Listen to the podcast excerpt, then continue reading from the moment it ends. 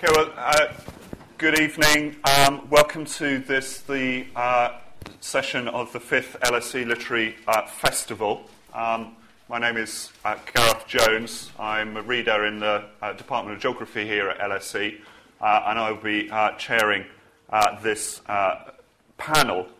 Um, the panel is entitled Branching Out Mapping Human Imagination, Exploration, and Intervention, and is in innovation, sorry, and, uh, and is sponsored by um, the Department of Geography uh, here at uh, the LSE.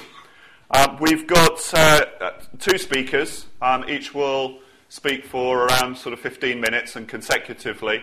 Um, and then we will open uh, the floor to uh, questions and answers, and there will be some microphones available for people who want to make their points uh, then. Um, we hope, I hope, um, that um, the panel will, at the very least, be podcast and, if the technology stands up, um, videocast and be available uh, on the LSE websites um, at a uh, future time. Um, I should ask you to turn any mobile phones to silent. There used to be a day when you were asked to turn them off. Um, now, so that you can Twitter and tweet and things like that, um, then um, silent is sufficient. I don't want your thumbs to be bored uh, for the next uh, two hours or so.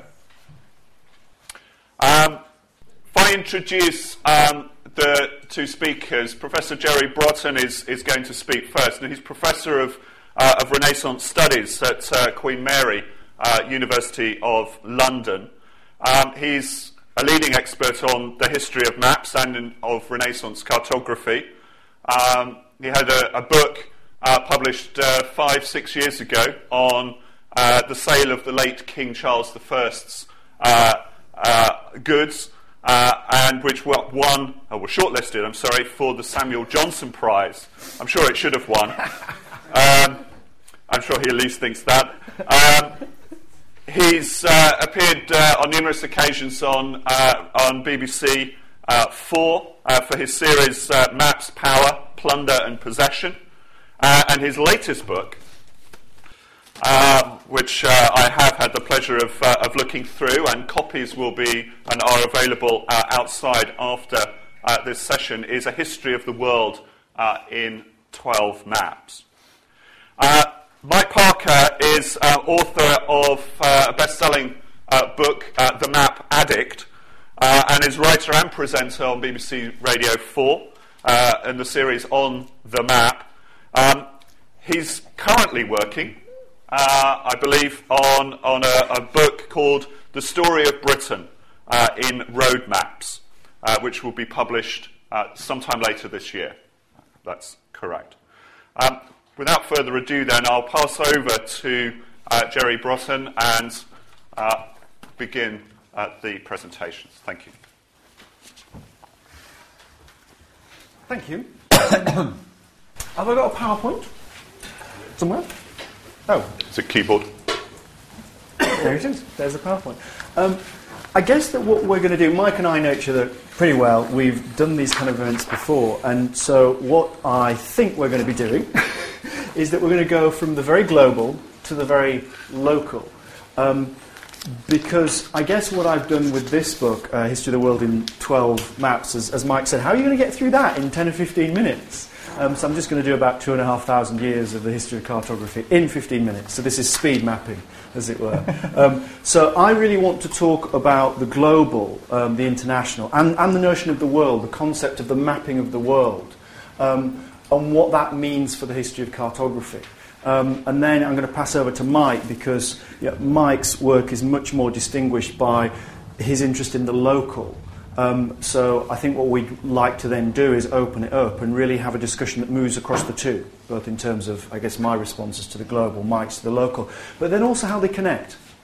Because I think that one of, I guess, the stories that we're going to be talking about is, as I'm sure many of you will know, that the map is never a transparent, neutral representation of the reality that it seeks to represent. Maps always have an agenda, and I think we'll be saying that in different ways at the local level as well as at the global level. Um, and I think that that's really what drove me to write this book. I originally did a I did my PhD thesis on maps back in 1997. I was actually working in an English department, and I was interested in the whole idea about the rhetoric of mapping within literature, within drama. And then somebody said to me, "Why don't stop doing that? Just do the maps." Mapping is a very interesting field because it doesn't exclusively come out of geography. So I'm trained in literary studies. Many people who work in this area are trained in classics, in anthropology, in archaeology, um, as well as in geography. So cartography is a sort of interesting subset um, field in its own right. Um, and in many ways, there are sort of tensions with geography and what geographers do. And I still think, I guess there's now been a recent explosion of interest in maps, but I still think it's um, a subject in need of a discipline. It's a real problem in terms of keeping this area of study going. So I guess this book was really a contribution to that attempt to say, how might we tell history through mapping and through space? As many of you will know, within the current humanities, there's, that we're going through what's called a spatial turn, an interest precisely in how you undertake cultural analysis uh, and social science analysis um, through a representation of space lived space, mental space, imagined space, and also the mapping of space. And I'm going to end up at the end talking a little bit about um, the. I'm going to end up talking about digital mapping of space. So what I want to do is quickly run through. Start back in. Uh, start back in about 700 BC, um, and I really want to take you through um, several versions of how different moments in history and different cultures have mapped the world, how they've responded to an understanding of what the world is and how they've mapped it accordingly. And what I was interested in throughout the book, I mean, of course, some people will say it's a rather sort of uh, conceited title. You can't tell the history of the world in 12 maps, and indeed you can't. But my argument was to say, how do different cultures have what we would call worldviews? If we think about a worldview, we think about a philosophical outlook. You know, what is your worldview? Where do you speak from? It's a certain philosophical ideal. But it comes with a concept of world, an idea of the world, a terrestrial concept of the world as an earth. So, what I was interested in is saying how do different cultures understand themselves through the artifact of a map? So, I start with this one the earliest known map of the whole Earth. This is from 700 BC. It's known as the Babylonian world map. It's on clay. It's completely, I want to say to you, indecipherable to us. This is not what we expect a map to look like. But this is the beginning of a tradition of whole Earth mapping. 700 BC, the Babylonians mapping the world. Now I'm going to come back to it in a second. So we're 700 BC, and I want to go, obviously, all the way to Google. We're going to end up having some kind of conversation about Google. Where more than two people who talk about the history of maps meet, there they shall invoke the name of Google. it is going to happen, whether we like it or not. So 2013. So that is my span from 700 BC to 2013. The current version of what whole Earth mapping looks like. Now, I would suggest that both that one and the Babylonian world map don't look what we would imagine maps to look like. So I'm interested also in the different forms of medium, the way in which we've gone from clay um, into papyrus, into paper, um, into lithography, into print, and finally into pixels. That mapping has always endured through those different shifts in terms of media and different kind of cultures. So that's my range. So in about the next nine minutes, I'm going to fill in all the rest in between 700 BC and 2013. But that, as I say, is the range. And again, I want to start by saying, yes, of course, these are, as it were, maps. They are kinds of maps. And interestingly, they have things in common. I'll come back to that in a minute. So the Babylonian world map, look at that hole in the middle. So we believe that this is a hole that was actually made in this piece of clay to create a compass that basically constructed a flat round Earth. And from there, you work outwards. So you have a centre. And this is what I call egocentric mapping. You know, that all historical cultures, of course, place themselves at the centre of the map. And of course, we might say, well, now that doesn't really happen anymore with world maps online. But of course, it does because if you go onto Google Earth, it understands exactly where you are on the planet and it tilts you and orientates you accordingly so that you are still at the centre of that world. So if we were now in California, this globe would tilt round and focus you on the west coast of the States. So implicitly, online mapping is still, as it were, egocentric in terms of positioning us in a certain place. And of course, what it does is look at that image. This is this complete conceit of the earth floating, beautiful, precious, blue earth in black, deep space. The whole earth. And in a way, the Babylonian map is again doing something quite similar, structuring a whole earth, a circular earth, outside which, I'm going to talk in a minute, are dangerous, problematic, liminal spaces. So I think there are some connections between the two maps, some enduring elements of mapping. It'll be interesting to see what Mike has to say about notions of enduring local forms of mapping. You know, what unites all forms of local mapping. So I just want to show you to try and decode this map, the Babylonian map. So there you have it again on the right, and here you have it on the left broken down into a diagram. So as you can see, um, the centre, Babylon, Babel, and what you can start to see is there's the Euphrates, um, the bitter ocean, an encircling sea which runs all the way down. This is a flat earth, but it's a circular earth, outside which these broken off, triangulated areas, which are basically um, where, as it were, monstrosity lies, formless, chaotic mass, beyond which you don't want to go. So this is Babylon. Babylon is the world, the world is Babylon. Yeah, it's that worldview version, and that's what the map says. You need go nowhere further than this kind of space. And it's so therefore beginning to look like a map. It's beginning to abstract reality. It's beginning to use signs, symbols, lines to break down the world, as it were, beyond where, where we are, beyond the horizon. And that's what the Babylonian map does. And of course, similarly, Google Earth is doing something not dissimilar. Because you can see here that what you can do, I'm sure many of you know, is look how that uh, political geography is being etched onto the surface of the map. You can switch it off if you want. Of course, Google enables you to do that. So that's where I start. That's your range. Now, of course, if you're trying to fill in the two and a half thousand years in between, you always go to the Greeks. So let's go to the Greeks. So here's Ptolemy. So this is Ptolemy, Ptolemy, the father of modern geography. Ptolemy is working in Alexandria, so we're here, where we are, in 150 AD. Ptolemy is a of Greek heritage, working in Alexandria in the library in 150 AD, and posits really the first coherent notion of a projection a map projection which says you can use geometry and mathematics to construct a grid, a graticule, effectively of what we would see as latitude and longitude, which constructs a space that is recognizable to us. This is a later copy, this is a late 13th century Byzantine copy. Rather wonderfully and enigmatically, Ptolemy writes his book, The Geography, in 150 AD. We do not know categorically whether he, whether he drew maps to accompany it. So I love the fact that the father of geography and of modern map making actually never seems to draw a map. So these are later Byzantine copies.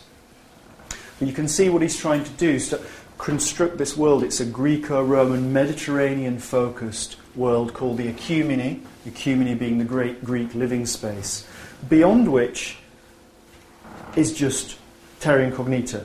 Look at the way in which. Oh, he's pretty good actually for 150 AD. This is a sort of projection of Ptolemy's principles um, from 150 AD. Pretty good. I mean, obviously, the Indian Ocean is looking a bit like a sort of large car park because it's completely. So, and, and sub Saharan Africa has basically taken over everything, you see. So, you know, there is this notion that basically all of sub Saharan Africa is just, just carries on. This is all just land. Um, But Ptolemy's not very interested because, in terms of sort of certain Greco Roman notions about temperate and intemperate zones, he's not really interested. He's not really interested in that. But by 150 AD, you have the basic mathematical principles which are set out to establish a graticule which later Renaissance cartographers will pick up when this text comes back into, into vision in the late 14th, early 15th century. So you'd think that we're on our way, and I guess part of what we're going to be saying throughout the rest of this, and I'm sure Mike will be giving a version of this, is that much of the notion of the post Enlightenment argument about transparent, objective, ordnance survey style maps is a very, very, very recent development. If we're going right back to 700 BC, it's only relatively recently that we've begun to valorize the idea of the accurate map which gets us from A to B. Now, you'd think that we're on the way here in 150 AD, but then what happens? This happens. Right? The tradition of mapping, because Ptolemy's work is to some extent lost, well, it's not lost. What happens is it goes east, and of course, that's what all Western scholars say it gets lost. That means it, means it goes east. and we're still trying, and I'm working on research projects at the moment now to try and talk about European, Islamic, and Arabic exchanges of cartography from the late medieval period. Because people just say Ptolemy gets lost for a thousand years. It doesn't, it goes to bag, places like Baghdad. Um, and of course, it goes into an Islamic context which people just completely lose touch with. And a lot of work is now being done on an attempt to try and recover what's going on in this period. But this is 1086, and this is uh, an Islamic mapmaker, Ibn Hawqal, um, again from modern day Iran. And what I want to show you is just different versions of worlds which now, having seen a world with a northern orientation, you've gone to a world with a southern orientation. So now, as it were, sub Saharan Africa is at the top. And most Islamic maps from this period are orientated in this way with south at the top because all the cultures which have converted to Islam are basically, as it were, we would understand them being north of Mecca. So what they're doing is, of course, not using Qibla maps. Uh, Qibla is a way of understanding where you are and how you orientate yourself in relation to Mecca. It's a different tradition. These are world maps which are basically saying we look up, upwards as it were, towards Mecca, which is how we orientate ourselves. So the Islamic tradition puts south at the top. Not consistently, but the majority of Islamic maps around this period put south at the top. We can come back to that and talk about it in, a bit later. What then happens 200 years later in the Christian tradition is it gets turned another 90 degrees. And now you've got east at the top. So now, now you've got Britain is down here. Okay, this is the Mediterranean, and this is North Africa going down, getting increasingly monstrous, monstrous, you know, from people who are sort of scared of apples to very, very monstrous people who have, have feet for umbrellas. Terrible terrible thing. And the very helpfully labelled Red Sea, because it's red. Um, and actually, what this is about is putting east at the top because it's difficult to see, but here is Christ. And at the centre of the map here is Jerusalem. So this is a theological map, rather like the Islamic map I've just shown you, but its orientation is, of course, different because it sees all theological time and space as emanating from Eden, which is there. That's the Garden of Eden. There's Christ outside time and space, outside the frame of the map. So this is a story that moves from the top, from east, from the beginning of time, down westwards. So it's a map as much about time as about space. And again, I think what we're going to be saying is that that is logically consistent with that worldview. That map works for people in Hereford in 1300. It's not a map about travelling and getting from A to B, because they're not interested in that. They're interested in a worldview which is theologically consistent with Christianity. And that leads to a map that, for very specific reasons, is oriented with east at the top. And this is a Korean map from 1402, which looks strikingly right to us because it's got north at the top. But hopefully by now you're getting the point that that decision to put north at the top is completely arbitrary. Historians of cartography can still not answer why North is privileged and is put at the top of the map. It happens by the High Renaissance. We don't know why it happens. And here is a Korean map, which is basically, as you can tell, indebted to China, which is looms rather large on the map. I mean, egocentric mapping beyond belief. This is the Korean Peninsula, also quite large, I think you'll agree, and there is Japan. and to put it in context, there is Europe. but quite stunning, 1402, a map from Korea using Chinese mapping methods, which actually is showing Europe. And rather wonderfully, um, in the uh, transcription, talks about Alemannia, Germany, in 1402, a map from Korea, which I think is extraordinary, and shows a circumnavigable southern Africa which is nothing that's being shown on European maps for another hundred years. Now, the orientation is with north at the top because obviously within Chinese imperial ideology, the argument is that the emperor looks down south and therefore the subjects look up northwards in a position of subjection. So, extraordinarily, just by chance, that's the reason it looks strikingly modern to us. And I want to say that that's a bit of a conceit but still an extraordinary map which people don't usually talk about within the history of cartography. So that's 1402. Now, of course, this is famous 1569 Mercator's world map, and I'm just going to quickly shoot through this because I'm sure we'll come back to it. But this is, of course, the most famous uh, Western European projection, Mercator's projection, which distorts north and south. As you can see, um, what's going on is a kind of stretching of the map here because what Mercator is interested in is travel and trade east to west. We have a northern orientation, and that's simply because by the close of the Renaissance, every idiot knows that there's no point going up there or going there. You need to be going that way and that way, because that's where trade, empire, commerce works. And you know, nobody points out, you know, Mercator's showing it happening. Look at the ships that are working along this band. So what he constructs is a projection which is accurate basically either side of the, of the tropics, either side of the equator. It doesn't matter that, look, this extraordinary distortion of the north and south poles, this is all land. This is, really, this is all land, it's ridiculous. Nobody points out. And, you know, clearly not much knowledge of North, North America because there's an enormous cartouche explaining the mathematics because Mercator hasn't quite worked that out. Um,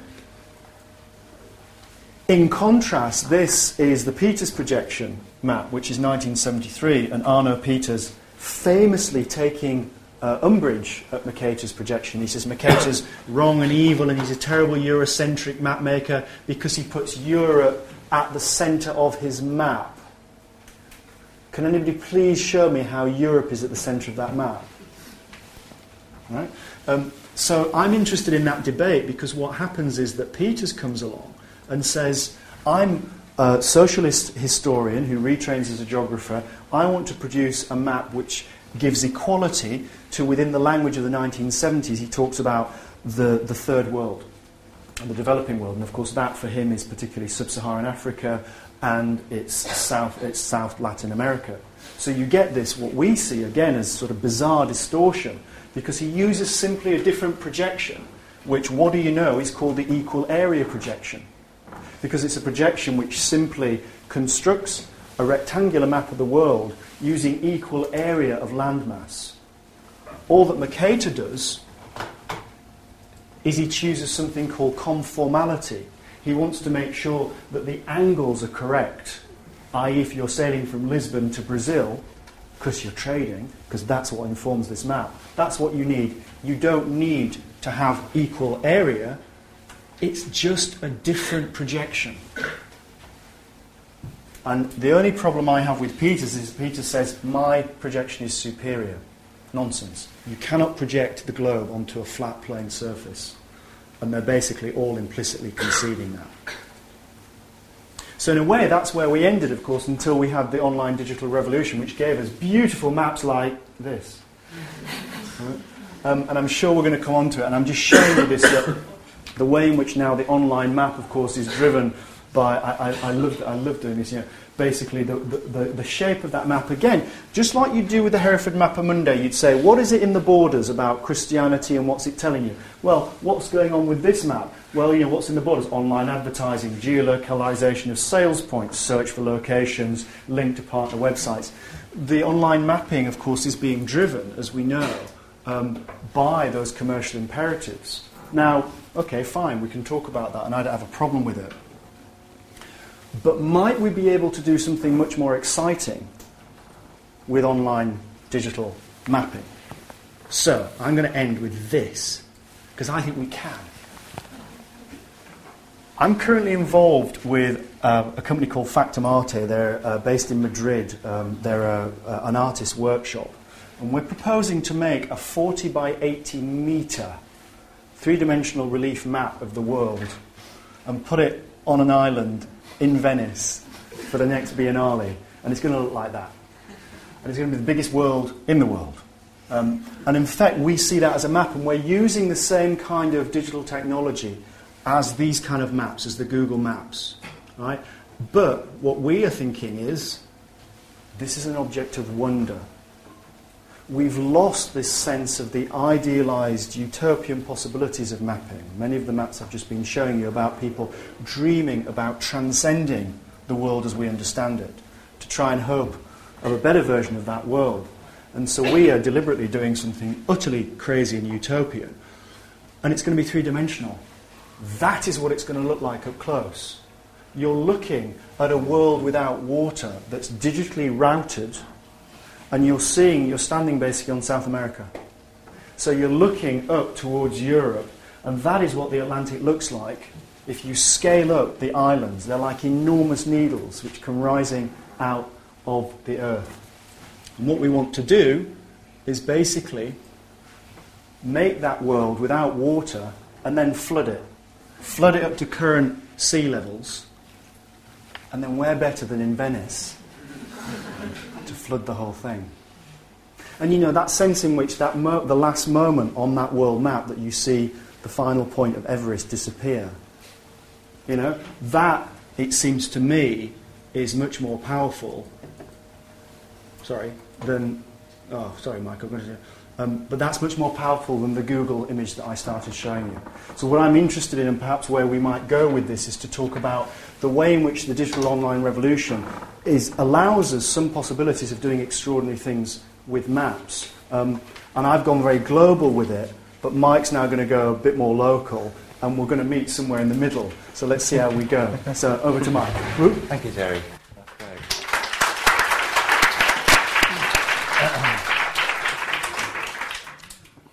Thank you, that's brilliant. Um, yes, Jerry says, I'm going to sort of bring it back to this island mainly. I'm going to travel abroad a bit as well. But um, I, I want to continue the themes really of there being an absolutely uh, limitless amount of ways you can, you can build emphasis and bias into mapping. There is no such thing as an unbiased map. It cannot and does not exist.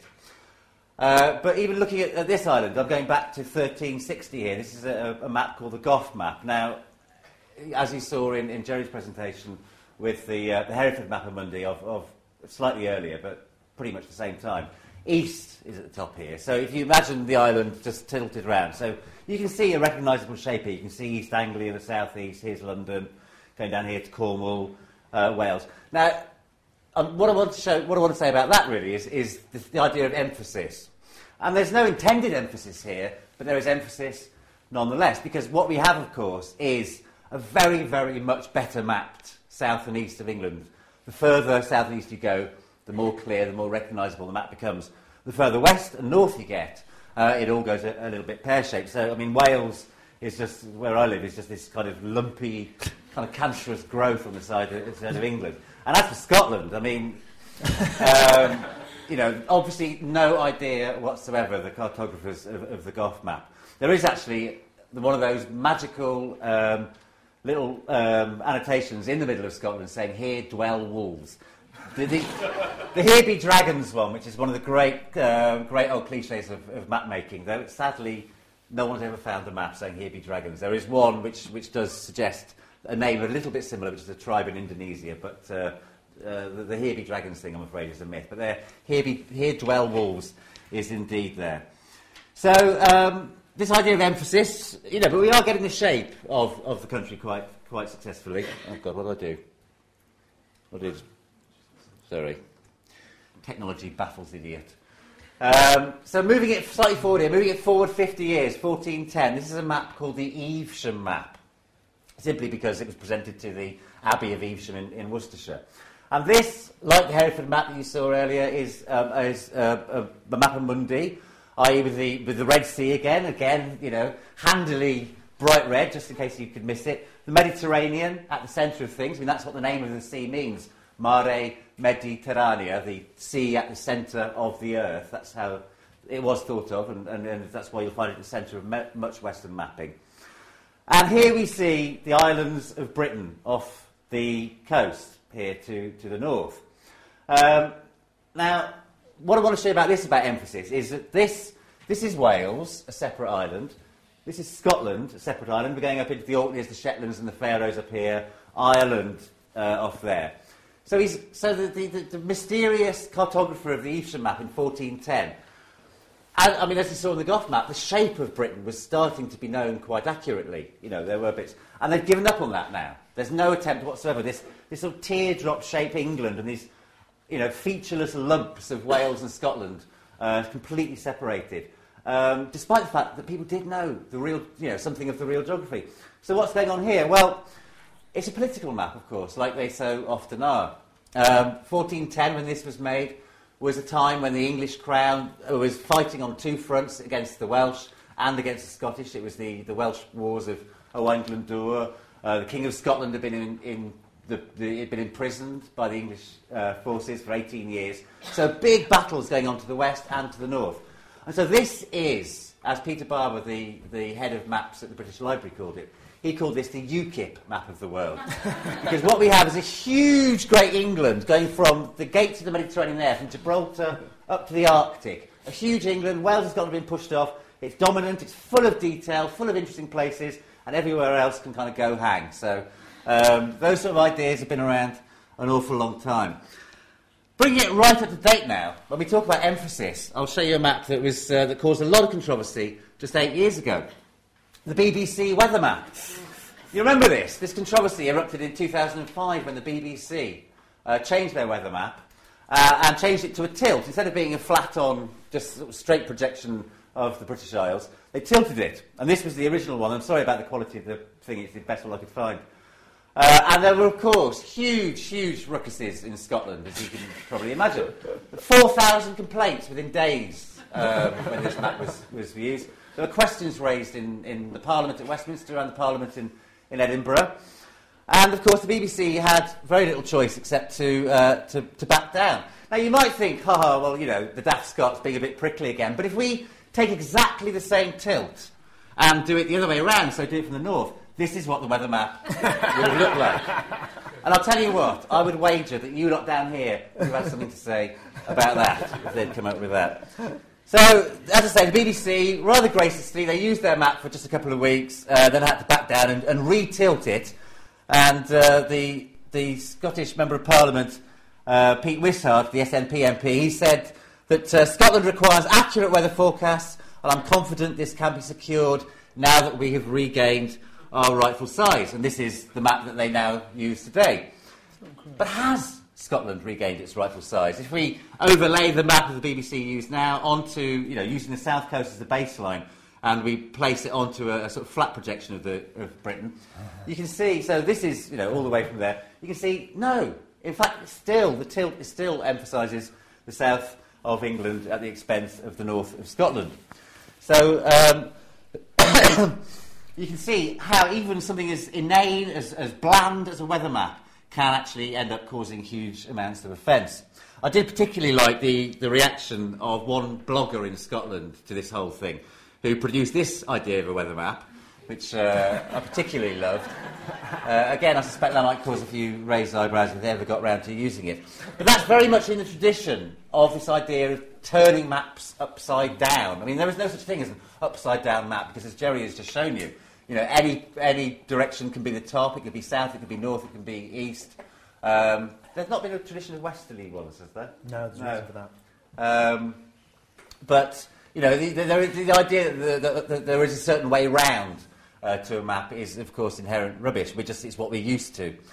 Um, but even when the map is sort of straight on, uh, there is still a bias in it. Um, oh, no, I'll just, just mention that one. 'cause what, that, that map that uh, the, the blogger produced did remind me, when I saw it, it reminded me of something, and it was this one. It was uh, the frontispiece of Robert Macfarlane's book, The Wild Places, where he's looking for the places in the British Isles that have still got a sense of wilderness and of wildness about them.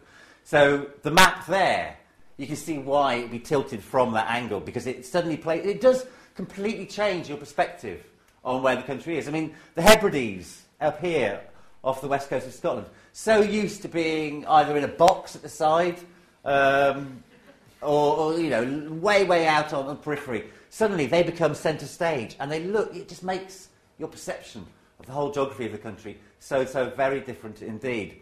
Uh, and you can see just by looking at the map what Robert Macfarlane's intentions were uh, when he was, uh, you know, what you're going to get out of the book. You can see there from the frontispiece map. But as I said, even when a map is straight on, is as is as you know plain as the nose on your face, it can still contain huge bias.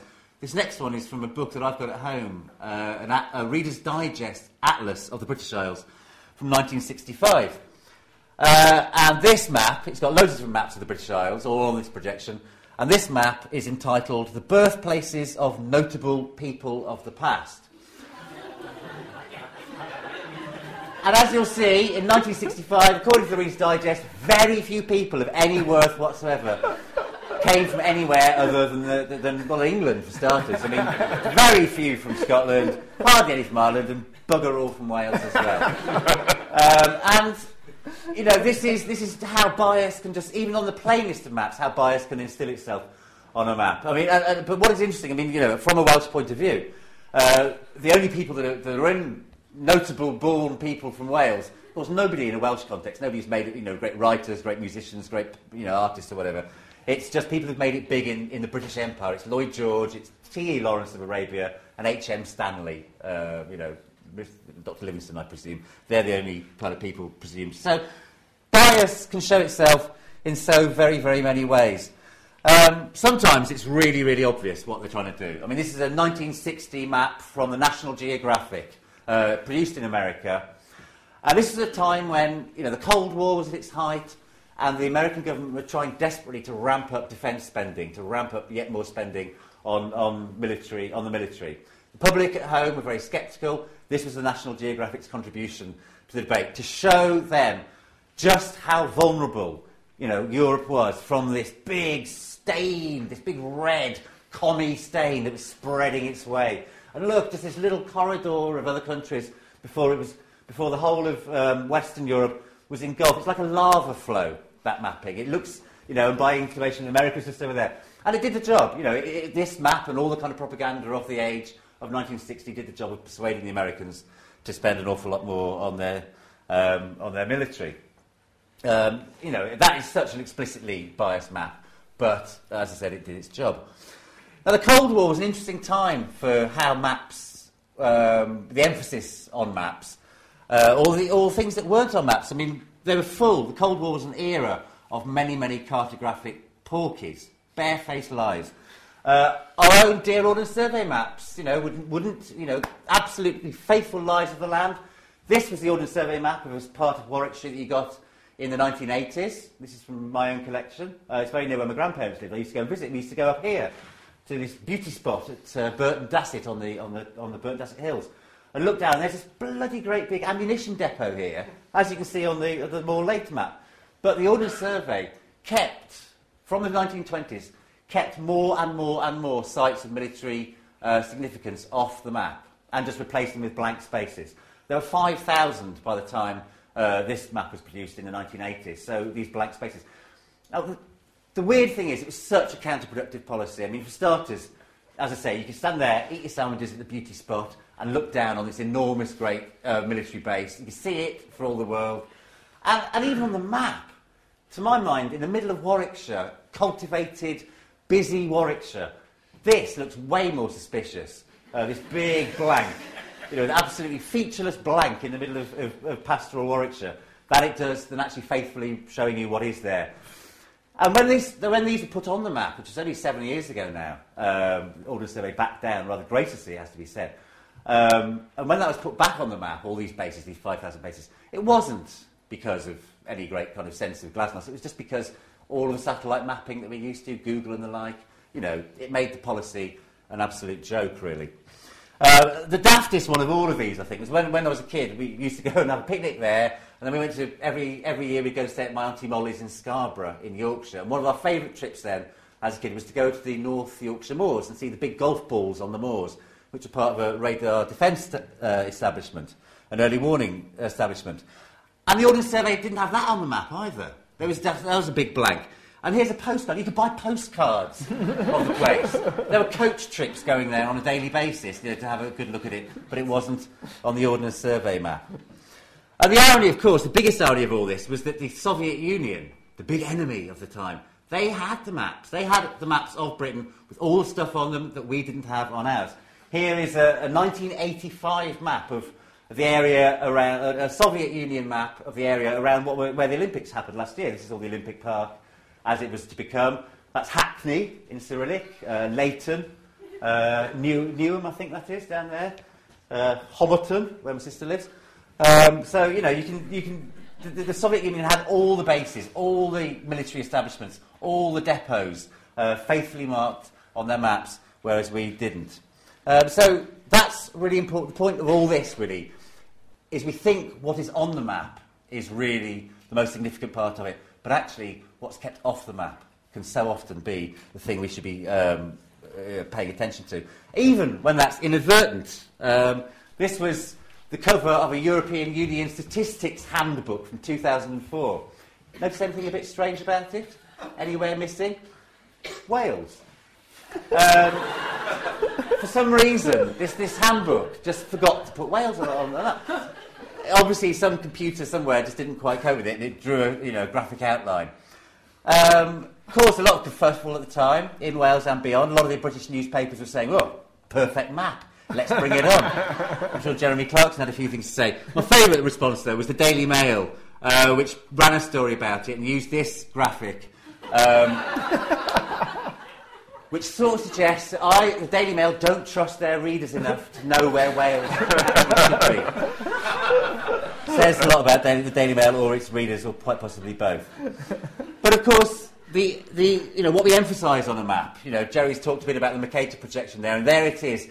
The Mercator projection and the British Empire in pink or red, that became the great icon on every schoolroom wall and Mercator projection was a predominant uh, projection of the Victorian age and the Edwardian age, but also it handily served the purpose and then it made Canada look absolutely bloody enormous.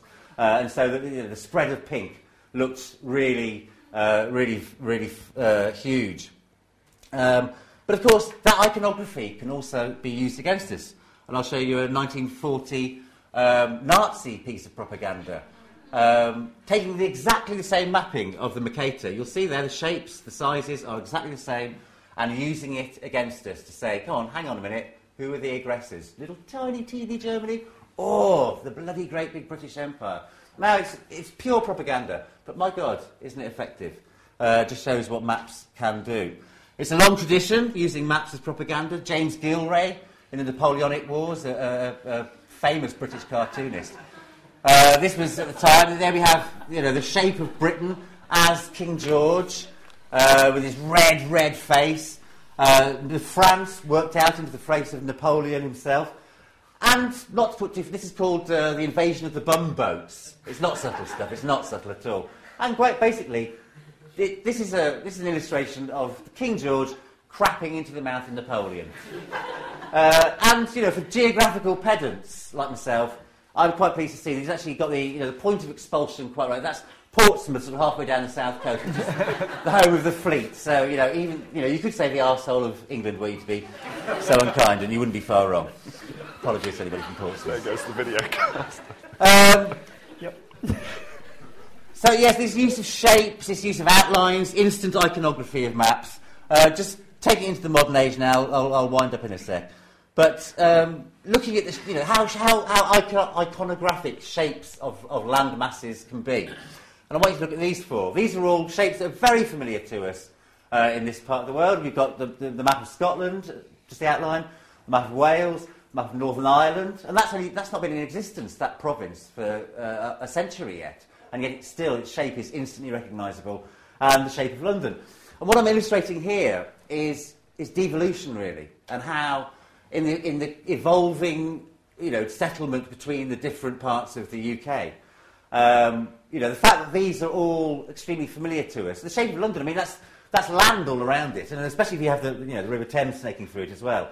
Uh, that's 30 years of EastEnders has got a lot to, thank, thank, a lot to uh, do for that. But I mean, that's such an instantly recognisable shape. It gets used in, in all kinds of ways, you know, in, in London mapping.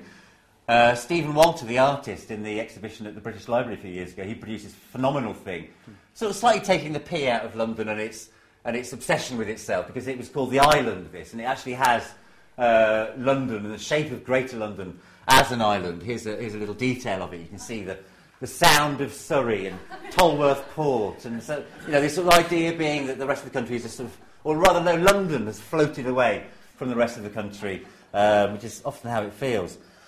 But go, going back to those, those, oh, sorry, yes, and there's another, another one. Again, just, you can do, there's so much good online mapping of London.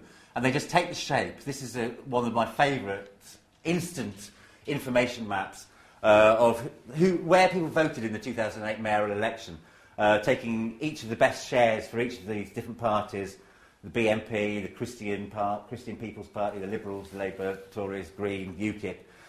You can see where the concentration of votes are. I mean, it's just, you know, you can study this for ages and you can learn so much. You know, how much of a sort of mirror image the Labour and the Tory votes are, and how much of a mirror image the Green Party and the BNP are. And, and how, you know, sort of the more right wing you go, the more peripheral the voters tend to be, apart from, of course, this big hunk in Kensington and Chelsea of Tory voters in 2008 who, who wanted the re- congestion charge uh, repealed. you will remember that was one of Boris's uh, promises. But just going back to the shapes quickly, I said there it was about devolution. You know, those shapes, they cause us no sort of emotional hurdle. They're very easy to process. We've seen them a million times. But England on its own. Doesn't look right at all. It looks like a limbless torso. Uh, and in many ways, that's exactly what it is. And I think just by looking at the map and how those different maps of Scotland, Wales, Northern Ireland, and London look against a map of England, we can sort of get a, get a sense there of where we're at at the moment in devolution. This, to me, reflects the problems that there are in England to try and work out where it's going, who it's for, what it is, um, for itself rather than against the other countries of the UK. So, you know, maps can tell us such a huge amount. Um, you know, and even just as iconography, is a word I've used a lot of times now, but even as the, the power to be, to be overwhelmed by a map. Here we are in the Doge's Palace in Venice, and for any, any of you who've, who've never been there, it is quite an amazing thing, because this was part of the procession. Any visiting dignitary to the Doge would have to go through, they'd have to go up the Scala d'Oro, the golden staircase, which is just lavish in its, um, in its kind of you know, gilding, in its ornamentation, and wind their way through various, you know, amazing, amazing rooms. And just before they would have to wait here in the Sala del Mappe. And quite explicit, this was the mapping of all the Venetian lands, the lands of the Venetian Republic, so you were standing there, and this was meant to overwhelm you. This was meant to make you feel about two inches tall, and it worked a treat. That might look like a, the kind of thing we only did in, in the relics of history, but I'll show you some pictures now of the negotiations between Alex Salmond and David Cameron uh, in terms of, of, working out the, the, devolution settlement and the, the independence referendum in Scotland. This map is there. This is the map that David, that Alex Salmond makes David Cameron sit and look at every time he goes to visit him in Edinburgh. He makes him pose for photographs in front of it as well. This is the map of the 2011 Scottish Parliament elections when the SNP in yellow won all those first past the post seats, and the Tories have got this little thin blue line along the border. Um, you know, I mean, that is just politics at its best. It is just, you know, it, it is the Doge's palace for our times. And I have to say, Alex Salmond makes a bloody good Venetian Doge. um, but yes, maps are everywhere. They are just absolutely everywhere. They, they, I mean, last year, as a sort of retort to that, the, the, the shape of the British Isles, or the shape of Britain, or the UK, and the flag was everywhere, of course. You know, this was in the window of John Lewis. I passed one day and took a photograph of it. Um, this is pottery. Dumb. This is again in John Lewis. John Lewis is the, the mothership of Middle England, of course. So, um, you know, you could. This is this is by a designer called Emma Bridgewater, I think her name is. Uh, basically, she makes Cath Kidston look like Vivienne Westwood. Um, you know, and it's, it's just, you know, the, the, shape of the country imbued with a flag. This, this, this, this was all last year. There was this explosion of it uh, as part of the Jubilee and the Olympics, of course, you know, the, the Brit cat up in the corner. I remember reading some tweet from somebody which really tickled me, actually. It said that uh, after going to the supermarket one day last summer and, and uh, I opened my fridge this afternoon, looks like there's a BNP rally going on in there. uh, and I think you can know. So I'll finish off now with a quotation from John Steinbeck. Oh, no, I won't finish off with a quotation. Have we got it? No, we haven't. I'll read it to you instead then.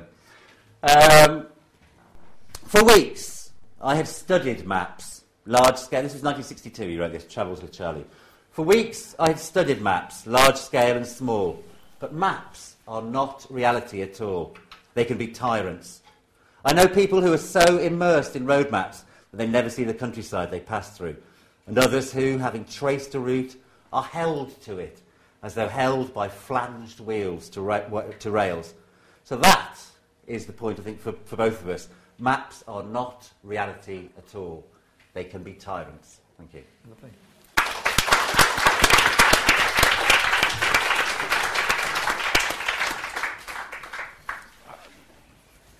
Thank you very much to, to wait, hold on, hold on.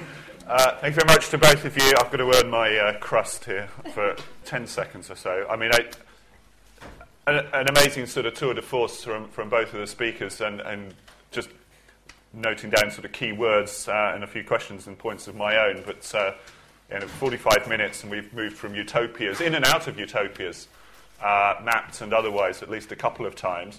Um, notions of power and mapping uh, through trade and the motives for trade or the motives through war, motives through ego. I'm reminded, I can't remember which uh, Chinese emperor uh, it was in the third or the fourth century, who, wherever he moved through the Chinese empire, or as, as was then, uh, and would spend the night, would have his cartographers redo the whole map of the empire from that spot. Mm. Um, so, you know, and then two or three weeks later, he'd move somewhere else, and the whole place would have to be remapped again, which I think was sort of, you know, egocentric uh, uh, uh, example. I, I, thought was great. Um, but uh, we've had Venice twice. It's a long time, I think, since I've uh, the, in both talks. Long time since I've had Venice in, in, a, in any talk um, I, I, can think of, and it's uh, uh, sort of interesting there, sort of Italo Calvino, kind of invisible cities and so mm. forth. So, uh, ideas there about the imagination and the utopia um, a, a, number of times, and Calvino had a number of interesting uh, sort of metaphorical things to say about maps and data uh, and power uh, there. Um, I think there should be kind of questions around bias um, and how and who sees bias and from what direction, uh, and who's affected by bias represented in mapped form. Um, I think we've, directly or indirectly, we've raised issues around humour um, and maps, and I, and I, think it might be interesting to kind of continue on that vein if we, if we can. That might be asking a lot of, uh, a lot of us. Although I'm kind of reminded of if anyone's ever read um, Bruce Chatwin's in Patagonia. Um, I think it's towards the end of which, where he's, he's talking very emotionally, imaginatively with this, uh, this Welsh um, lady in, in, uh, in Welsh Patagonia and talking about Carnarvon, and she's clearly never been to Carnarvon, but she cites her whole family heritage as coming from Carnarvon. And, and, uh, and, and, Bruce Chatwin says to her, Well, you know, can you put Carnarvon on a map? And she says, um, Well, it would be difficult because it's on a tea towel. and uh, I just sort of think, well, that's the really the ultimate sort of vernacular, well, many of the, many of the ultimate sort of vernacular uh, sort of maps, uh, sort of vague functional uh, you know, in my, in my pocket sort of thing, but it's really up here. Um, it's not the physical object, it's, it's the sort of emotional uh, map that, uh, that many of us kind of walk around with, um, whether we're Welsh or, or, otherwise, but perhaps particularly if we're Welsh, uh, we've also learned. Um, I think there are also issues clearly on both, uh, from both talks which we could open up to um, you know, around technology, around new forms of data, uh, of data capture, data storage, and data representation, and, and the things that we're interested in mapping uh, today. Um, and that sort of jump from the map as a sort of a noun to, to map as, as a sort of a verb, um, and, and, how that sort of shifts the, the register um, of what things become important to us and the various representational forms of, of maps that, uh, that we have. So uh, at that, I will, I, I will shut up and um, I will open the floor to questions, and I can spot one. Um, uh, here at the front. If you could say maybe who you are as well, and. Um, uh, um, I'm a local resident. I just I live up the road. Um, I'm just very interested. I mean, it's wonderful, and you, I'm really blown away. I mean, I have a sort of quasi-political interest in maps anyway, but you've you've really opened up what is a, obviously a really deeply political art as well mm. as a, an artistic art. And my question is twofold, really, or threefold even, perhaps. Um, I, I, like the idea of a projection, like you're projecting in, you're projecting something, but you're also sort of slightly projecting into the future.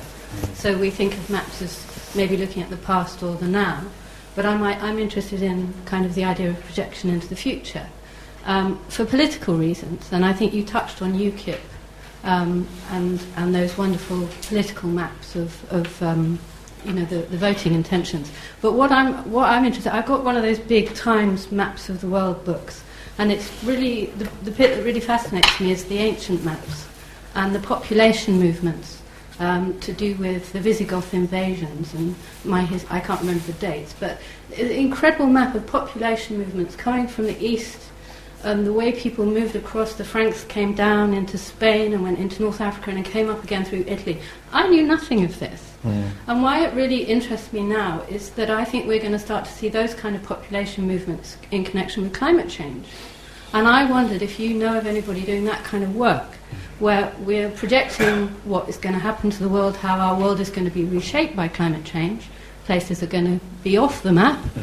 Those the the peaks in your little thing in your swimming pool in Venice are not going to be there anymore. Mm. Certainly to be inhabited by us. Mm. So I'm interested in a political context in a time when UKIP is on the march we have all these stupid Daily Mail debates about, you know, the, the terror, the Romanian terror that is coming. You know, we we've got real problems about where populations are going to be able to live. And how is that going to be mapped? And how can we start creating those maps that are going to help us politically not to get into the kind of scrapes that are going to devolve into genocide, basically, over territorial scraps and people not being allowed to migrate and whatever. You know, um, it's, it's about the economics of genocide, a lot of this. Mm. And how do we explain that to people? Um, sorry, it's a very long, involved question. May I go on? You, I yeah. can um, go on. You have the microphone. I okay. Seem to find a way to grapple it from. So, so that, that I mean, I've kind of I've kind of wrapped up two things there. One is the idea of a future, a projection into the future, or you know, which goes with the imaginative maps in literature of Tolkien, or you know, a fake past or whatever. Or, fake future maps in science fiction, whatever. But also this idea of that, that a map is essentially a political object. Mm. And how do we use them now at a time of global crisis yeah. of the kind of which we've not seen before in world history? The second thing is why is, why is West never at the top? Oh, because okay. it's where the sun sets. So basically, a, a, ah. lot of what I was talking about it, it is the way in which maps are basically also cosmogonies. So how does a culture ever understand its origins? Well, it maps itself, right? So it creates maps. So those early Greek maps, you know, all cultures do that. And what they do is they basically orientate themselves, usually according to some sort of basic ethnographic principle. And so all different pre modern cultures can use north, east, or south, but nobody uses west because west is where the sun sets and where death comes from. Go west, young man. Yeah? That's where you die right? Mm-hmm. So nobody's going to valorize the West, but they'll valorize all different cardinal points on the map. But I think you're right. I mean, I think that's surely a lot of what you're just saying is why we're so interested currently in mapping. Um, the map that you have, your Times Atlas, is utterly residual. Everybody is now, of course, moving online. And what kind of standard map are we using? You know, Mike's showing us the 19th century imperial Mercator maps. And that was, in a sense, how particularly people in the West we're understanding their worldviews. Now, as we move online, we're not using paper maps. Only, uh, if I may say, our generation you know, onwards is still using those kind of atlases. Everybody else is moving online. I can't remember the last time I used a London A to Z map. And suddenly my wife came up to London, we she didn't come up with it, and she said, Where's so and so? I'll ask the man behind the bar for an A to Z. I went, What are you talking about? Neanderthal. if you do that, you know, they go A to Z. Um, so uh, th- that's happened suddenly in our generation. That shift has taken place, Hmm. and that's why I have you know big reservations about what's happening with the online mapping, and obviously in terms of what Google and Apple are doing. Because as Mike's showing us, there is always an agenda to the map that we're being sold, in effect, and sold is now the operative word. And so we have to be really careful. You know, a map is never right or left. A map is always about how we use it. You know, a map is never inherently you know, of one ideological predisposition or another, as Mike's showing us. It's always about how people use them. So really, you, you, I, I'm not really offering any answers. I'm just simply saying, yeah, we have to be aware that we are not now in some great moment of online transparent mapping. You know, Mike's been showing that. I just give a glimpse of that, and so we need to be careful because people like you know uh, Robert Kaplan has just written a book called The Revenge of Geography, and you're right that in geopolitics, well, the whole notion of geopolitics is invented right here in the early 20th century by Halford Mackinder. So Halford Mackinder, who formed the LSE, invent, basically pretty much put geography on the academic discipline in the very late 19th century in Oxford. He moved here, he was a founder, uh, fa- founding father of the LSE, and he was responsible with other, uh, particularly German uh, and uh, f- uh, American scholars, for developing the field of geopolitics, which precisely as it says is about how you understand politics geographically.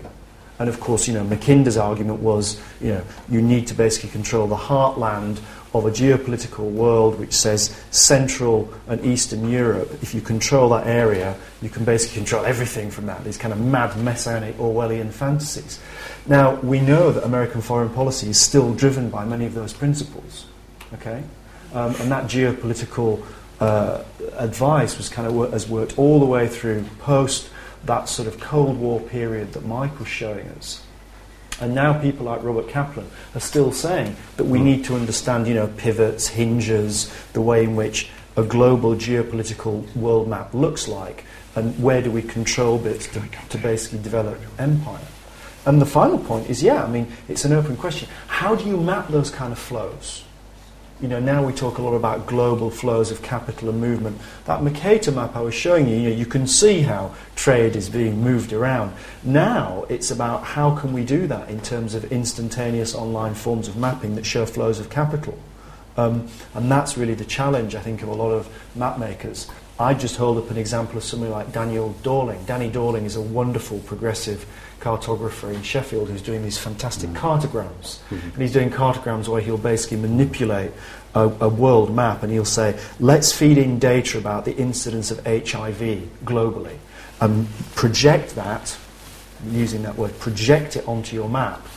And rather like some of the maps Mike was showing us, suddenly you get a world map which shows a massively distended sub-Saharan Africa and everything else, so Southeast Asia also, but basically the developed world, you know, no hardly any incidence of HIV, and it's a brilliant, it's a brilliant piece of iconography, as you were saying, because it immediately makes the impact. As you know, I work, I did HIV work in sub-Saharan Africa, and you'd use that kind of image because of the power that that map would give you.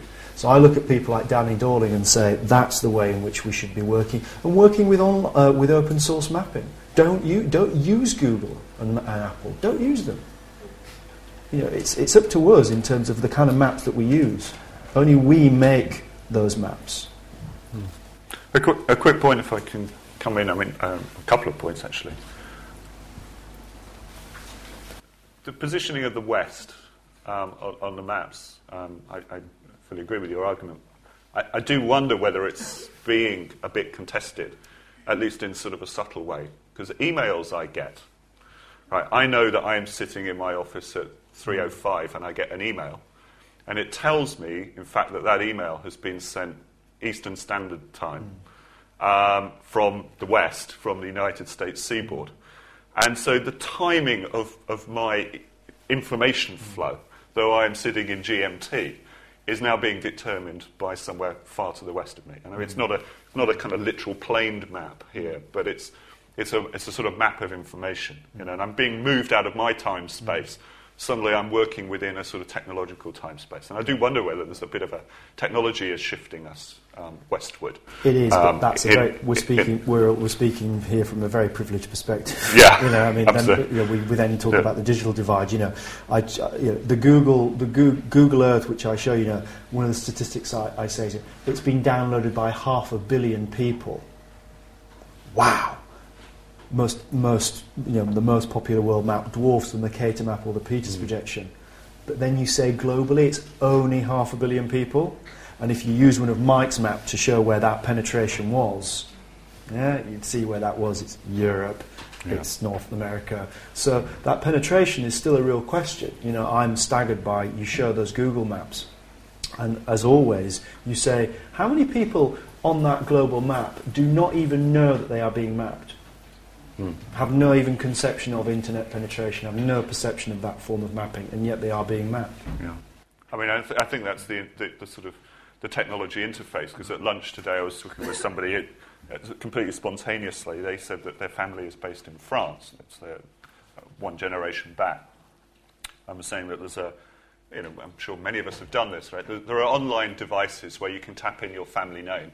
It, it's a bit trickier when it's Jones. But, um, and, and you can trace where your family has come from, and you can put in various parameters, right? And so what he was saying is, is that part of his family comes from uh, Brittany, and part of his family comes from Alsace-Lorraine. And as you sort of clicked and clicked and clicked, so on his mother's side, his father's side, back, sort of coming forward in the generations, you could see the family moving together until, you know, mother and father met in, I don't know, wherever, uh, Lyon or somewhere. Uh, and, you know, it's a very kind of nice, passive form of, of mapping. It's very comfortable, it's very comforting um, to, to do that. But the data that, on which that is based, and coming into the kind of the bias and the politics and the agendas, I think, to some extent, overlapped in some of the more sort of geopolitical concerns here, is kind of interesting because this point about do we know when and how we're being mapped? Those people didn't know that they were being mapped. They didn't know that those movements and family decisions would become kind of interesting and, and leisure pursuits a hundred or so years later.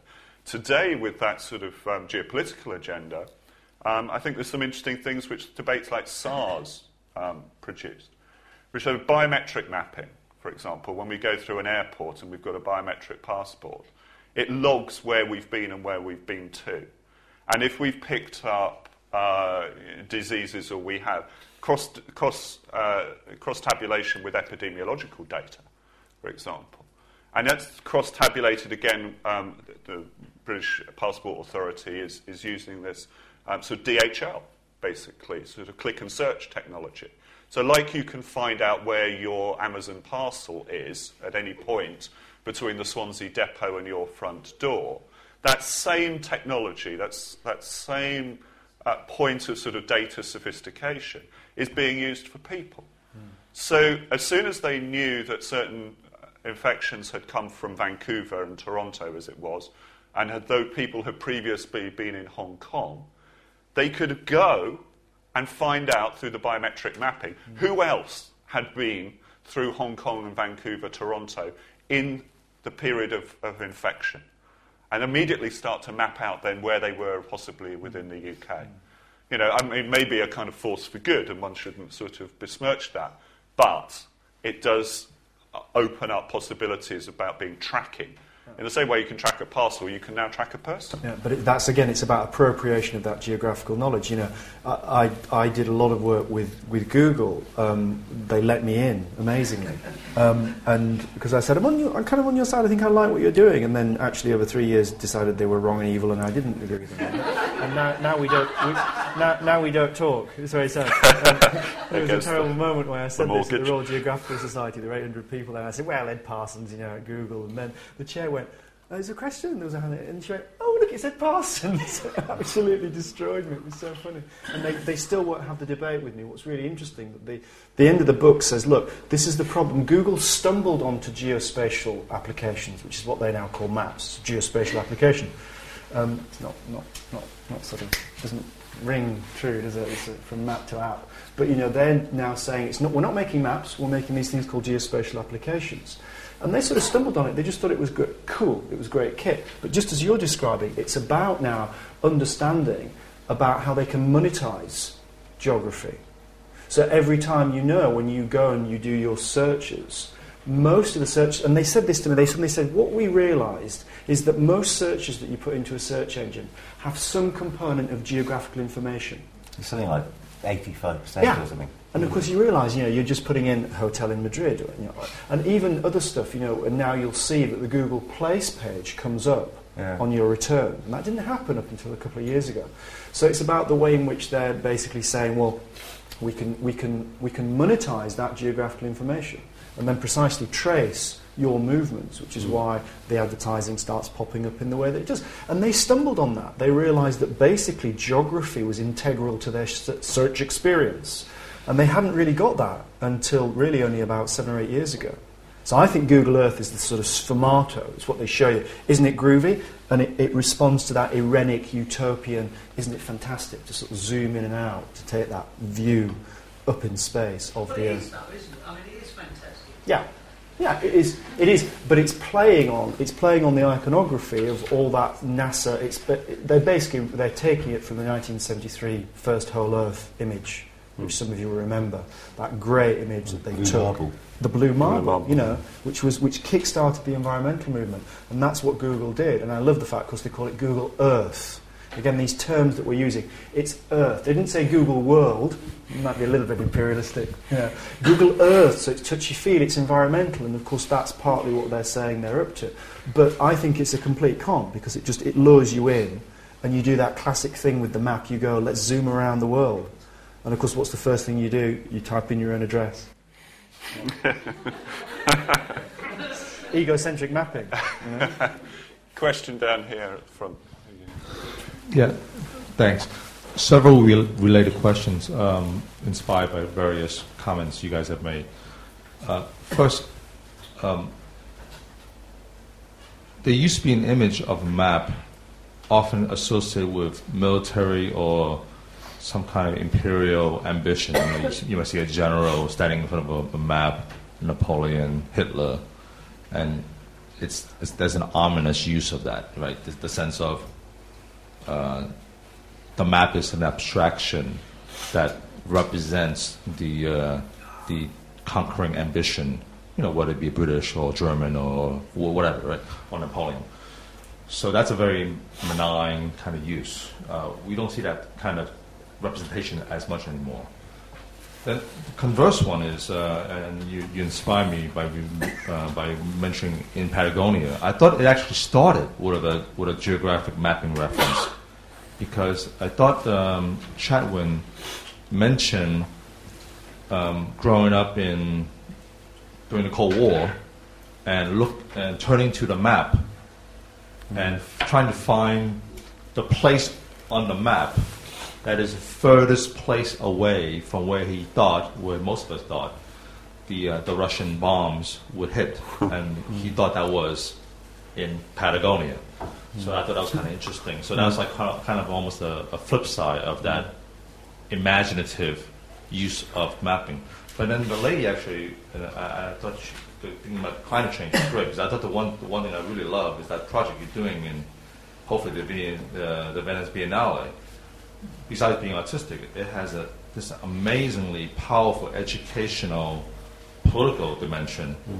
Because I don't think I don't know how many people even in this day where every year now we, we see a new flood or see a new storm that suppose only hits every 100 years uh, to see the Maldives and the coast of England and the coast of um, Holland and the coast of America submerging as you just slowly ooze in more water that's got to have a powerful impact if it's done right Yeah. but we, no, we now don't associate uh, the use of Google Maps that way. We, we think of it as a very practical, very benign, very user friendly. Um, you know, it, it shows us all the shops that we like to go to. Where's the nearest Waitrose? Where's the nearest Tesco? Where's the nearest uh, tube station? what's interesting is that uh, it's practical and commercial, but only if it's actually commercial. I was recently, after reading um, Macfarlane's book, trying to track so I can do a walk along the Ridgeway, and it's actually very difficult on Google Map or any other map to do more than a few points on the Ridgeway because it is not commercial. It is in the middle, you know, it's. Hmm. But it, hmm. You could probably do it, but it's not easy to find. Yeah, but on, Mike- on, on, yeah. on, a, on an electronic version of the map. But Mike needs to talk about this because you know Yeah. what we should both be talking about also is you know the fact that you know, nobody's getting that the fact that Google Maps and Apple Maps are basically on a medium scale because they're not interested in doing the kind of ordnance survey mapping. I mean, oh, you, you should talk about your road mapping stuff because that's not what they're about. You know, an ordnance survey is stuck, sort of not really fully going online and not really knowing where it stands, and we are sleepwalking into a situation where we're privatising mapping again. You know, we've only spent 200 years, under 200 years, with an ordnance survey system where the state basically constructs mapping and it assesses it and it referees it. Who's refereeing Google Maps? And of course, the conceit is it's kind of marvelous capitalist move. It's a, our users send us maps, so we're being completely interactive. Why don't trust those maps? Hmm. Yeah. So Well, it sounds great. So yeah, I mean, there's I mean, it's very interesting what you say there about the things that aren't. The things that we see immediately on the interface are. I mean, I remember there was a spat a few years ago between Google Maps and the British Cartographic Society. Um, 2008, I think it was. It was only in the first couple of years, and they were Google Maps were bloody awful then, and they were really, you know, there was nothing of any kind of cultural interest on them. It was all just. Well, the, I remember the, the president of the British Cartographic Society describing them as, them as corporate blank wash. Uh, you know, and, and although they're better now, that they still are kind of corporate blank wash to a large extent.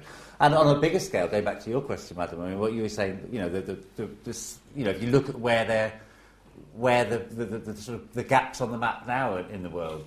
Something. I mean, we're picking on Google. It's not just Google. It's all the, the satellite mapping agencies, really. You know, um, you know, they're, they're, the, the detail you can get in the West and in the areas, say, of sub-Saharan Africa where there's loads of gold or loads of diamonds. You know, this is where the mapping is being done. You know, it is not that different from from the, the sort of imperialists of 200 years ago going in there and mapping the dark continent, as they called it. You know, I mean, it's, it's, it's more or less the same, um, same kind of thing.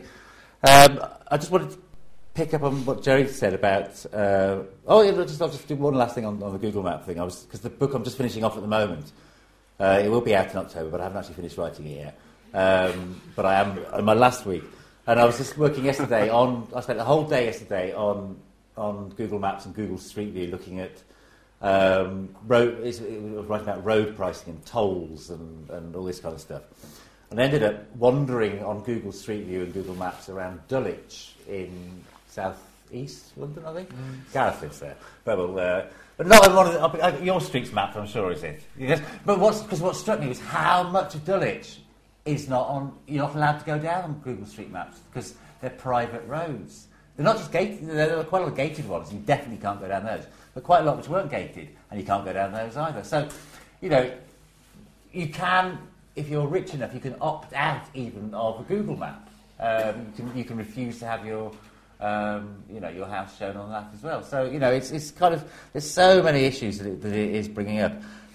The two map things, the, the, the names you need to remember that I can think of off the top of my head. OpenStreetMap is, is the one that I think uh, Jerry was, was talking about, which is a kind of um, they call it the Wikipedia of maps, which is a crap way of describing it. But you get the picture. It's, it's, it's, it's open, it's free, it's accessible, it's reusable. It's there's no, um, and it's really worth supporting. It's, it's growing by the by the sort of day. And like, when there was that earthquake in Haiti uh, three years ago, um, it was OpenStreetMap. We were in there straight away. Um, mapping what had happened, uh, producing the stuff for the aid agencies and the NGOs, um, and it, they were, you know, it was just phenomenal the work they did there. So there is a really explicit political and humanitarian element to, to their mapping as well. It's really, really worth knowing about. And I think one of the ones that Danny Dorling and Benjamin Hennig, uh, I mean, their stuff. I think one of them is called London Mapper. Is that right? yeah. So if you Google London Mapper, you'll find that sort of stuff, and it'll lead you, link you to other ones as well. And those, those are a way they kind of crunch the geography with the information, and you get these. I'm sure you've, you've all seen them. I mean, the ones that Jerry was talking about, but they, they, they can present uh, so if, information in such an effective way. I mean, it is so immediate uh, and quite startling sometimes as well. Um, so London Mapper and OpenStreetMap at the moment. But you know, we've got to remember just a real quick point. This stuff costs money. Google has ploughed hundreds of millions, hundreds of millions of dollars into the satellite data which makes those maps. So it's very difficult for these kind of open source companies to, to, to keep that going. They, oh, you know, they just can't. Mm. That's why Apple was so crap. Apple could simply, just aside, I mean, they simply couldn't put that kind of money in that Google had been pouring into buying up commercially available data. You can go and buy it. It's basically all from usually from uh, NASA satellite payloads but it's then commercially available. But that's what they do. They just buy up that data and then they crunch it, and that's how they create the maps. So we still, we've got this other problem, you know, in terms of who has access to that kind of data. So we use these maps, and they're great. But, you know, there's a point now, you know, if Google pulls the plug and says, you can only use them if you pay a subscription, and that is the move that's happening. Yeah. And that is a big shift. We haven't had that before. Well, I mean, you could say, hey, you buy your Ordnance Survey map, it's 250 or it's 5. You know, that is a different thing that's happening, and that is a real issue, it seems to me. Um, but, sorry, I was going to say what you've got there, though, is, I mean, you know, in sort of jargon, you know, a map is a sort of technology of power in a sense. And what you've got at the Dulwich end of the spectrum, right, is it, it is the power to opt out of being globally mapped, mm. certainly in the street view sense. Mm. So property value or kidnap threat or, or, whatever it is in other parts of the world says, you know, I'm, I, I'm, I'm worth too much to be mapped. And you know, we talked about this a bit before. But as the other end of the spectrum is I'm not worth enough to be mapped. Yes. And I mean, we were t- we were talking, we were talking. Yeah. I can't remember about about Cape Town there yeah. and going out on the N2 uh, freeway out and on, on on Street View, and you can see the off ramps on the road that you're you're going along as your little man pointing in that direction, and you can't come off the freeway. You can't go down into Mitchell's Plain and into Khayelitsha and so on and so forth. Google doesn't take you there. It doesn't want to take you there. It's 600,000 people. And th- there is no Google market. Why do they want to take you there? Why would you want to go there in a Google world? You know, there's, there's no market there. You, there's nothing to buy. Um, so, and, or nothing to be so, sold to you. So, you know, it's an interesting sort of being crunched in the middle, I think. Sorry. Hi. I, I use Google Maps and Ordnance Survey maps digitally in my work every day to look at road junctions. And my biggest, biggest problem with Google is it simply isn't accurate. It doesn't name things. Mm. It just doesn't, you know, if it, if it is of no value, mm. it doesn't actually give a name to where this road mm. intersects with this road, and it, it's virtually useless. Yeah, yeah, because, yeah, well, I mean, again, because their agenda is different, you know, we have, as, as you're saying, you know, we have a certain notion of a scalable map, which is the Ordnance Survey, and that's what we work with. Um, and as that becomes residual, the question is, yeah, Google knows. Google's sitting there saying, we're going to end up paying. I mean, that, you know, it's a similar thing with the argument about books, Google Books. You know, great resource, but then when you want to read the eighth chapter, that is, you know, you can't get it because they're moving to a pay-per-view move, and that's what's happening. And you know, I keep always saying, I am an old lefty, so I would say this. But what's interesting is that the entrepreneurs, the online entrepreneurs, kept saying this to me. Their concern is this: they say, you know, Google and Apple are just killing competition because they've, they've just poured so much money into it. And that's their problem. They're, they're not people who are on the left. They're just saying, we are trying to do online business and we, we just cannot get into that market because they've, they've just locked it down. Mm. Question in the middle. And then. Um, I'm with information systems upstairs, but I've been doing some research with, uh, with the World Bank, and they're very much into online interactive mapping particularly in developing countries. And I was just wondering what your thoughts would be on do maps raise, inter, does interactive mapping raise too many expectations? So, for example, you mentioned the case of Haiti. So the NGOs were plotting where aid was needed, but they didn't actually get there. But there were expectations that something would be done, or Fix My Street in the UK um, or there is something called Map Kibera, which is to map uh, the um, informal settlement in Nairobi. Sorry, oh, can't quite hear Sorry. Uh, so basically, is interactive mapping raising too many expectations about who's actually going to fix the problem, or is it just enough that we get the information out there? What you referred to in terms of inter, uh, open data. You're talking about open data. Well, I think in the example of Haiti, from I remember talking to uh, Steve Chisholm from um, OpenStreetMap, and, and, and it was a question of just kind of getting the information out there, you know, and also mapping the damage. You know, that that made a huge difference. Uh, you know, because there were whole areas of the town that were no longer navigable and streets that were no longer there. You know, all this kind of stuff. So I mean, that that had a really immediate kind of thing. But I think your your point about is it raising is is a lot of interactive mapping raising too many expectations? Yes, yes, absolutely. Um, and, and the wrong expectations as well, I think, to some extent as well. I mean, people, you know, and, it's part of the same thing. It's part of the, the idea which we, we've been showing throughout the whole of history, where we have been led to believe that it's all quite benign and it's all, you know, it's all just a statement of, of, of the lie of the land. It's, that's all a map is. Well, it never is, and it never has been, and it never will be. You know. And absolutely, I mean, I agree completely. And of course, that this again, why we're all fascinated by maps. We do, with this, we invest something very, very powerful in maps, almost sort of magical. This, we want it to give us something back. You know, I keep saying, you know, the map also asks answers that very existential question. You know, the big one, of course, is who am I? You know, I teach Shakespeare this morning. I'm doing Hamlet. Who am I? But the map asks the question, where am I? Yeah? And, and it always wants to, to give you an answer, which is why I think we keep saying you know, the map centers you in a certain way, it locates you. So it is related to a sense of your identity. And we've always wanted that map to, to give us that because it locates us in a certain way. Where are you? You know, people, you know, psychologists will talk about the way in which that cognitive mapping takes place very early. You define and differentiate yourself from the rest of the world you know, through mapping, through understanding your, your spatial environment. And from then on, I think, yeah, you do, you give the map this sort of great power, you invest it with some sort of symbolic status, which, as Mike's saying, is often, doesn't sort of measure up to that. But I'd return to your point, you know, about the iconography and saying the statesman stood in front of the map. We've always historically teetered on this move between the map which shows the whole world, which, yes, can be a positive environmental, you know, philosophical uh, image. I, you know, I always say it's a great stoic image. Map makers rise above the earth and they look down, and the world always looks better and more benign from 8,000 kilometres up. You know, but it's a classic, it's a Greco-Roman Stoic belief. You know, the ills of the world look very small when you're up there. So there's always that utopian dimension of mapping, and it can always be appropriated by your statesman standing in front of the map. You know, it's, it's the ultimate totalitarian move to say, I own that. Yeah? Hmm. And, and we're, always, we're always in a push and pull with mapping between those two imperatives, rather as Gareth was just saying. There's a question there. It's, it's, sort of been answered a bit by, by some of the things you've been talking about already, but um, I wanted to go back, uh, Jerry, Sorry, to your... speak up again, I'm, I'm really deaf. Is this...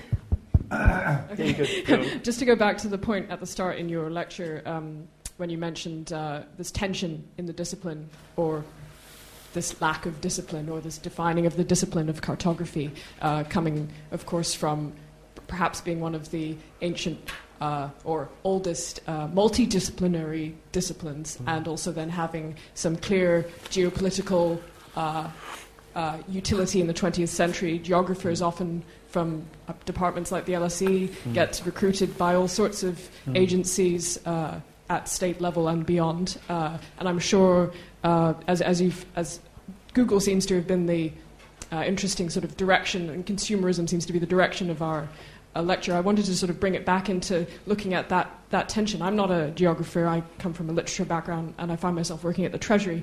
And I thought. Um, I thought it was quite interesting to see how uh, we were looking at language earlier, projection, the map, to map, um, surveillance. We seem to be skirting around the survey.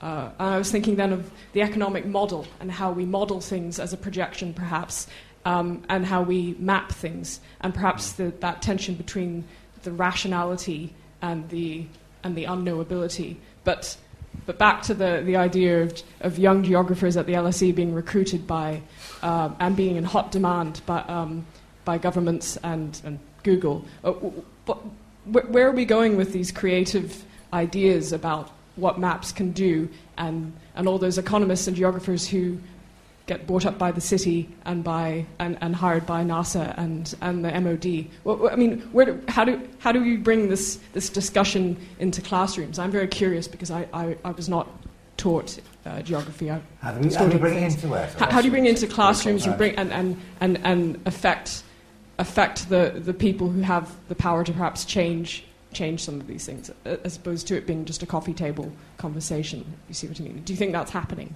Well, it's partly because geography has certainly gone through, and I think it's still going through its own crisis, because precisely in the late 20th century, all those uh, propaganda maps that Mike was showing, in a sense, it, it, became a victim of its own success because it was so appropriated by political ideologies of all forms.